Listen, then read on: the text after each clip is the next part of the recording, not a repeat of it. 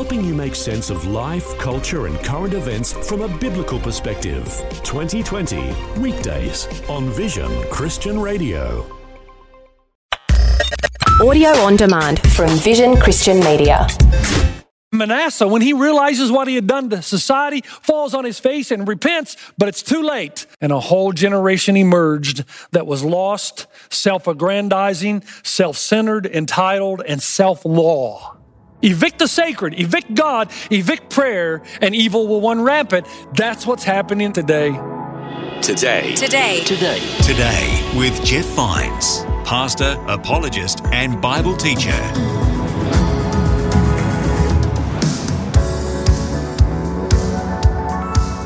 Hello and welcome to Today with Jeff Vines. Today we have the last of Pastor Jeff's series called Reset. You can find all the messages in this series wherever you listen to your podcasts. What's the trajectory of your life?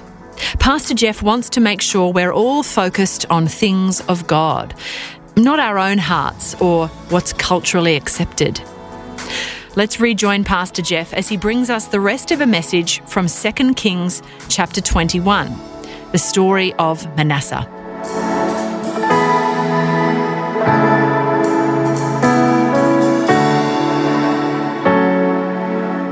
Manasseh did three things that destroyed his people. Number one, he broke society away from God, from the ultimate. Two, he encouraged and accelerated heathenism that ultimately led to the killing of the children. And third, he silenced the prophets of God.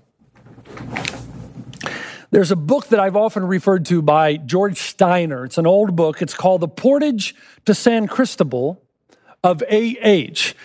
And the initials AH uh, represent Adolf Hitler. And, and the story is kind of realistic fiction where they, the Mossad that is, discover Hitler living down in the jungles of South America, who had escaped and actually didn't die uh, during the war. So now he's living in South America. And the story goes that someone finds him and finally is able to sit across the table and have an interview and ask him the question the world wanted to ask Why the final solution? Why kill, why murder six million Jews? And Adolf Hitler's answer in the book is that there had to be a final solution because to do what I wanted to do, I had to silence the voice of morality. And since the Jews brought to us absolute morality in the God of the Bible, then if I could eradicate Jewishness, I could eradicate moral absolute authority and law, and I could raise an entire generation impervious to conscience and guilt. Interesting, isn't it? I remember being in New York City a few years ago and hearing uh, Jewish leaders say that Christians will be the Jews of the 21st century. What he meant by that, now in America, you and I represent the law of God. We must be silenced so that we will be free to our own erotic pursuits. Manasseh clearly wanted to silence the opposition to his new world order. And if you think about it, it was actually political expediency. But in doing so, did you know that Manasseh is responsible for one of the greatest prophets in the Old Testament, Isaiah, who spoke up, condemned Manasseh, and paid for it with his life? All throughout the Western world, there's been a concerted effort in the last 50 or even 60 years to silence the voices of Christ followers. All of these isms that we wished were wasms are upon us, and their mission is ultimately to eradicate the sacred, to silence her prophets. So secularism came on the scene, deny the existence of any transcendence. Humanism came. Man left to himself will create his own utopias. He doesn't need God or moral law. Pluralism equate all religious ideas, no matter how contradictory. And then what is seldom talked about is privatism. Privatism came on the scene and it claimed to know the way to a successful society. And that path would be to make sure that all public activity is free from any reference to religion or to any notion of the transcendence. They believed by doing that we would create unity in diversity, and we have not. We are more divided than we've ever been. Again, isn't it time that we're honest and admit that this social experiment has not been successful? On any American coin, You find the words of pluribus unum, out of the many one. To what does that reference? It goes back to the idea originally in America of our universities, uni meaning one. Universities. Our universities were places of education with all the arts and sciences and maths, but we studied them in relationship to the thing they pointed to, the one thing they pointed to, a sovereign God creator. So the more we studied these sciences, these disciplines, the more we would learn about God. Therefore, they were called universities. Today, they would be better described as plural pluralversities. We're out everywhere with no relationship to anything and no absolute to any degree. The one unifying factor of our distant past in America has been the belief in God and his objective precepts that will bring life and vitality. Continuing that quote, in our time, the light of the ancient and tested blueprint of the soul has once again been smothered at the whim of an autonomous culture. The imprint of Athens, Rome, and London are still upon us, but the all important endowment of Jerusalem has been tossed to the winds. Interesting. Christians no longer have a seat at the table in the public arena under the guise of privatism. We must keep our religious views out of the marketplace. Again, the irony to this, folks, is that's impossible because your worldview, no matter what it is, will influence your decision in public. Who you are in private will determine who you become and what you say in public. You cannot alienate the two. And besides that, as I've said before, all worldviews are religious. Oh, there is no such thing as a non religious worldview because a religion is any statement or belief associated with the absolute. Therefore, atheism is a religious statement. It is a worldview because it states the absolute negation. There is no God, it says. It makes a statement about God and therefore lives its life on that basis. It is a religious worldview, it is a religious statement. And if you are an atheist, would that not impact your belief about something like abortion? Because you don't believe in the sanctity of life. You believe that we're a collocation of atoms, time plus matter plus chance. There's no such thing as a non religious worldview. Whatever you believe in private will indeed impact you in public. And the Christian should not be separated from the rest of the pack. Now, I say this because part of the frustration in our country in November 5, November 5th, 2017, a gunman walks into a church in Texas with a semi automatic rifle, walking up and down the aisles, killing people. He emptied 15 magazines of ammunition. He killed 26 people from the ages of 5 to 72. And if I'm not mistaken, he wounded another 20. These were unarmed churchgoers. I'm not sure that we ever figured out why he did this. But what we do know is the response from people in our country. It was shocking to me. I remember sitting and watching and thinking two things. Number one, how can self proclaimed, well educated people in the media be that uninformed and ignorant concerning what Jesus taught and what the Bible teaches? If I showed up to a debate and I had that much ignorance about the topic, I'd be laughed out of the hall. Second, why the vitriolic language against Christianity and Christ followers? Speaker of the House, Paul Ryan, tweeted out after this slaughter in this church building, he tweeted out, reports out of Texas are devastating. The people of Sutherland Springs need our prayers right now. Keith Olbermann, former MSNBC political commentator, replied to that tweet by saying this Speaker Ryan should proctologize himself with prayers. You know what that means, right? He's saying Ryan can stick his prayers where the sun don't shine. Amazing that that would be a response when one of our political leaders just said, pray for the people in the town. Seattle Democrat Representative Pramila Jayapal tweeted this. They were praying when it happened. They don't need prayers. Actor Wil Wheaton tweeted in response The murdered victims were in church. If prayers did anything, they'd still be alive, you worthless sack. And I have to stop right there. I can't believe the smugness, especially of the secular left, and their disdain for Christians and an amazing ignorance for how we Christians even view prayer. We don't view prayer as an escape hatch from pain and suffering, but as a way to bring up there down here. Thy kingdom come, thy will be done on earth as it is in heaven. This is about revival and renewal and re- reconciliation. We know that Jesus said, In this world you will have trouble. We expect it, but we pray for the grace of God and for the transformation of our nation because law is tied to love, which is tied to life and liberty. Prayer is not so that we change God. Prayer is so that we change us, that we be transformed, that our nation be transformed. And my goodness, prayer is exactly what our nation needs. In her commentary on the church shooting, MSNBC host Joy Ann Reid tweeted this. She said, When Jesus of Nazareth came upon thousands of hungry people, he didn't pray, he fed the people. Really? Matthew 14, can I read the story, the short version? The disciples, they bring the five loaves and bread and two fish to Jesus. And they say, This is all we have. And we got 5,000 people. And Jesus says, Bring them to me. Verse 19 of Matthew 14, and taking the five loaves and two fish and looking up to heaven, he prayed and gave thanks and broke the loaves.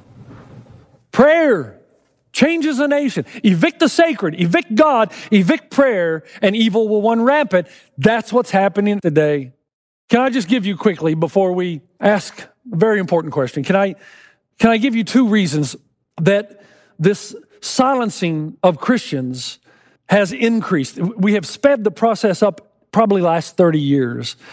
So religious people fly planes into the Twin Towers, and after everybody goes into church to seek God, in a knee jerk reaction, people begin to believe that religion is the problem, that all religions have to be done away with because it is the real problem of war in our world. And nobody ever stops to think about that every worldview possesses radicals who are bent on destruction. And I find it interesting how people like Bill Maher can ignore the atheist inspired genocides of the last 250 years. In the 20th century alone, communist atheists slaughtered more than 100 million people, 100 million in Russia, China, and Indochina. And not even the bloodthirsty jihadists have killed innocents on anything close to that scale. From the French Revolution to the Bolshevik, from Vendee to Vietnam, the bigotries and atrocities committed by the forces of godlessness surely discredits any thought that freedom from religion in America will somehow protect and secure our world. The second thing is, is that truth matters, folks. Not everything that glitters is gold. Not every religion is equal. An, an elephant has ears, I have ears. That doesn't make me an elephant. You have to take a look and ask the questions of which worldview brings peace and harmony and constructs a vital and healthy opportunity driven society and which one causes disintegration. The second factor, though, in silencing the Christians is be, because of the media, the idiotization and the desensitization by that little box that sits in all of our homes.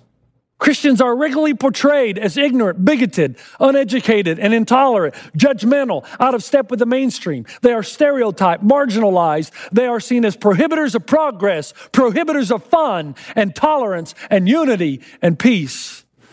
But the real issue goes back to the days of Manasseh. What we want is religion without the Christians. We want God without accountability. We want spiritism without absolute transcendence. Someone has written, First, dentistry was painless, then bicycles were chainless. Carriages were horseless, and many laws enforceless. Next, cookery was fireless. Telegraphy was wireless, cigars were nicotineless, and coffee caffeineless. Soon oranges were seedless, the putting green was weedless, the college boy was hatless, the proper diet fatless, new motor roads are dustless, the latest steel is rustless, our tennis courts are sodless, our new religion godless. And Manasseh, when he realizes what he had done to society, falls on his face and repents, but it's too late. An entire generation had been lost. And the thing that took God's place was autonomy, not freedom, autonomy, where everyone did what was right in their own eyes. And a whole generation emerged that was lost, self aggrandizing, self centered, entitled, and self law.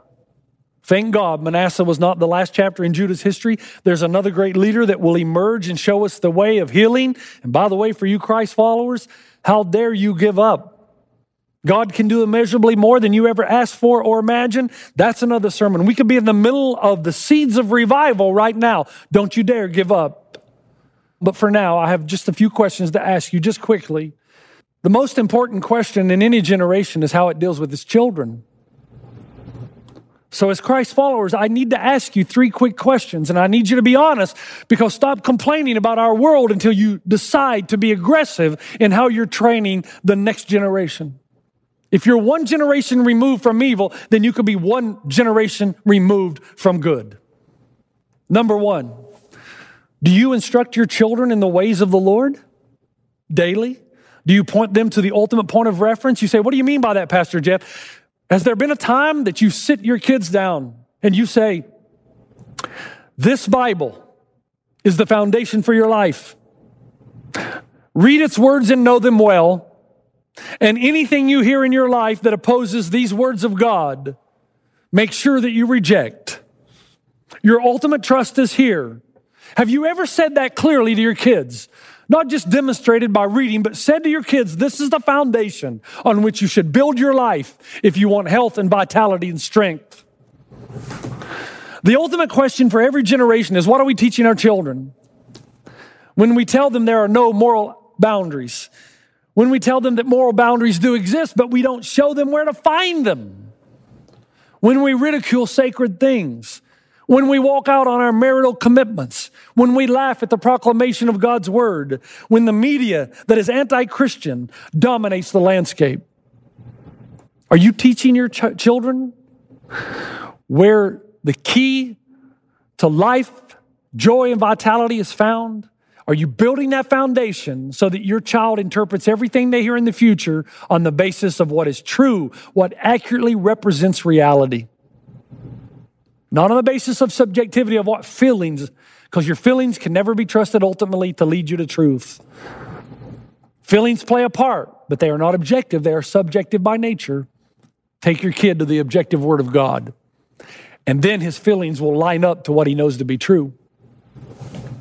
Second, do you monitor heathen type messages that regularly come into your child's life? I know heathen is a strong word, but we're using that in the sense of godlessness. So do you monitor those godless messages that regular come into your child's life? Do you monitor what your child watches on the idiot box? Do you monitor it? Do you monitor what they listen to on their mobile devices? You know, I read an article this past week again that Steven Spielberg, when he came out with Jurassic Park, would not let his own children watch it. So it's good enough for him to make it for your kids, but he wouldn't let his own kids watch the movie. Bill Gates has said numerous times that a kid is not old enough to have a smartphone until he or she is 15. Do your kids have one? Do you monitor it?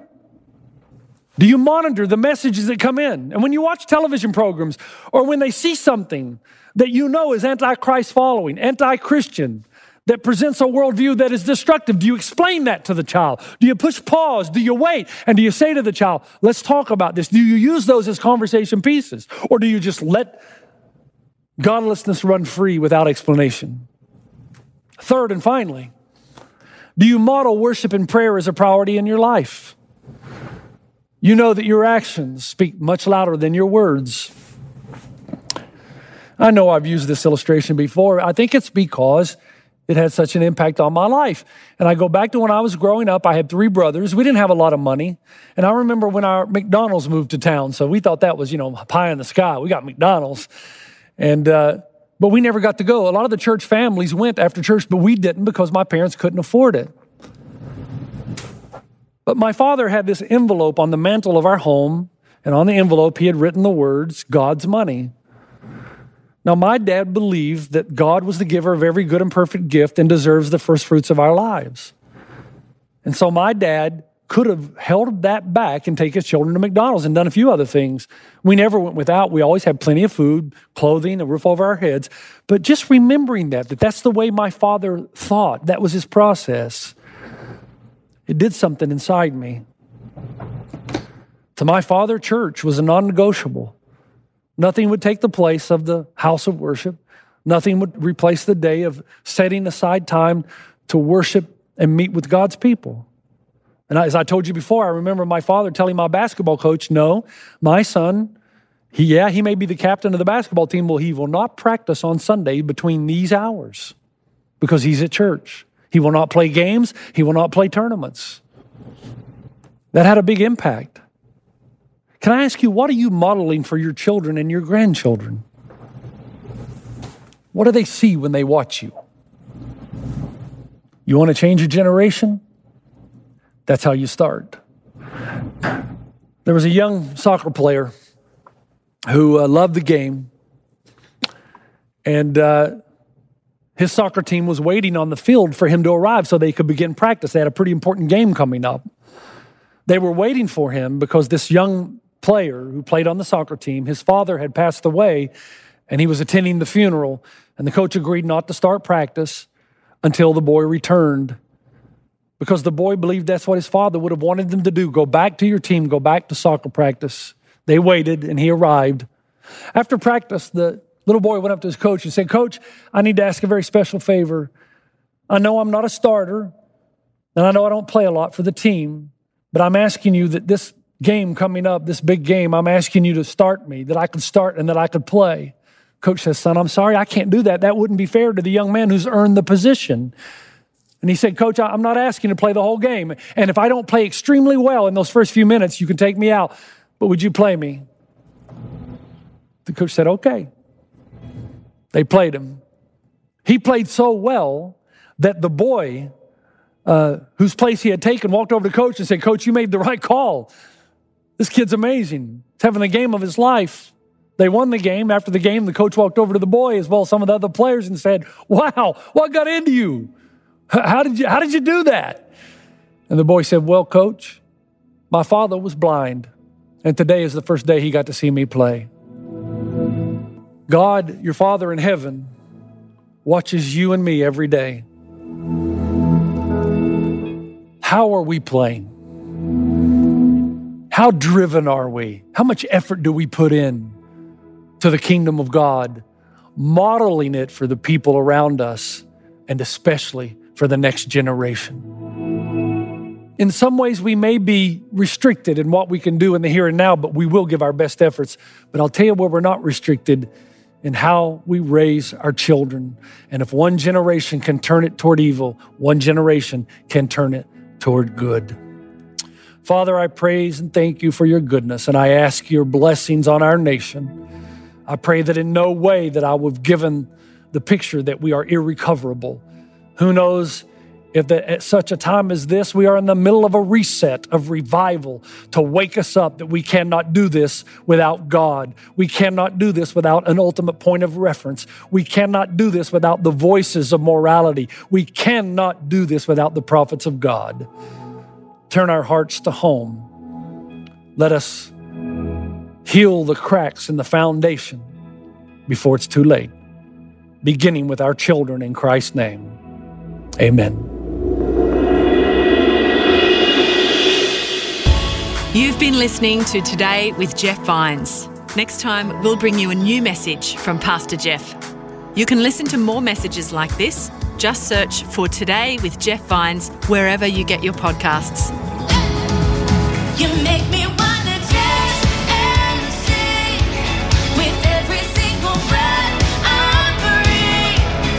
I will bring this offering.